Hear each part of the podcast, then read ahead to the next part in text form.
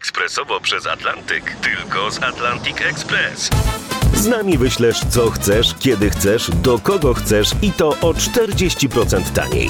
W Atlantic Express wysyłamy wszystko, co chcesz. 1 800 775 7363. Mienie przesiedleńcze, kontenery, paczki do Europy. Atlantic Express to 30 lat doświadczenia i o 40% niższe ceny na wysyłki kontenerów, samochodów i paczek. Ekspresowo przez Atlantyk tylko z Atlantic Express. Jasna strona świata prezentuje Marek Tomalik. Po jasnej stronie świata Jerzy Antoni Mrożek, tłumacz i wydawca książki Frida Kahlo, Dziennik, autoportret intymny, która jest nowością i wydarzeniem na polskim rynku księgarskim.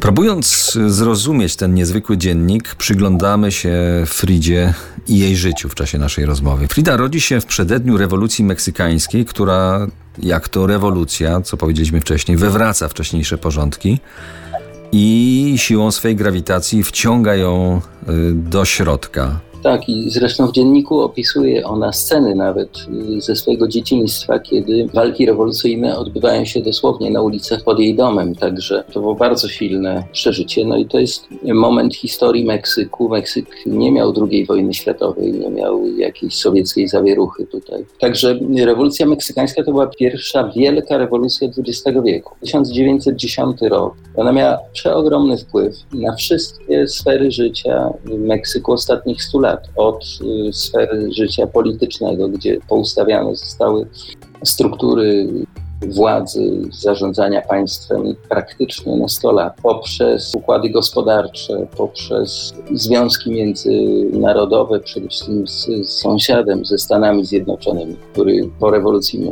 meksykańskiej opanował y, cały y, przemysł wydobywczy ropy naftowej Meksyku. To, co się wydarzyło przez niecałe 10 lat rewolucji między 1910 a 1917 to jest pierwsze dzieciństwo Fridy, pierwsze 10 lat Fridy. I z takiej obecności, gdzie w świadomości wszystkich Meksykanów, że gra jest o to, co nastąpi w następnych wielu latach, poprzez to właśnie, że, że te walki odbywały się pod oknami praktycznie jej, jej domu. Jej dom tak, ale jak, miała, ale jak miała 20 lat, dała się wkręcić w jeszcze inną rewolucję, której jednym z napędów był eksportowany z, z, z Europy komunizm. Na kartach dziennika, o którym dziś rozmawiamy, są tego silne przejawy. Na przykład tłustymi literami pojawiają się Marx, Engels, Lenin i Stalin a nawet nieco mniejszymi Mao. Trochę skóra cierpnie, a skoro tak, wymaga to światła wyjaśnienia.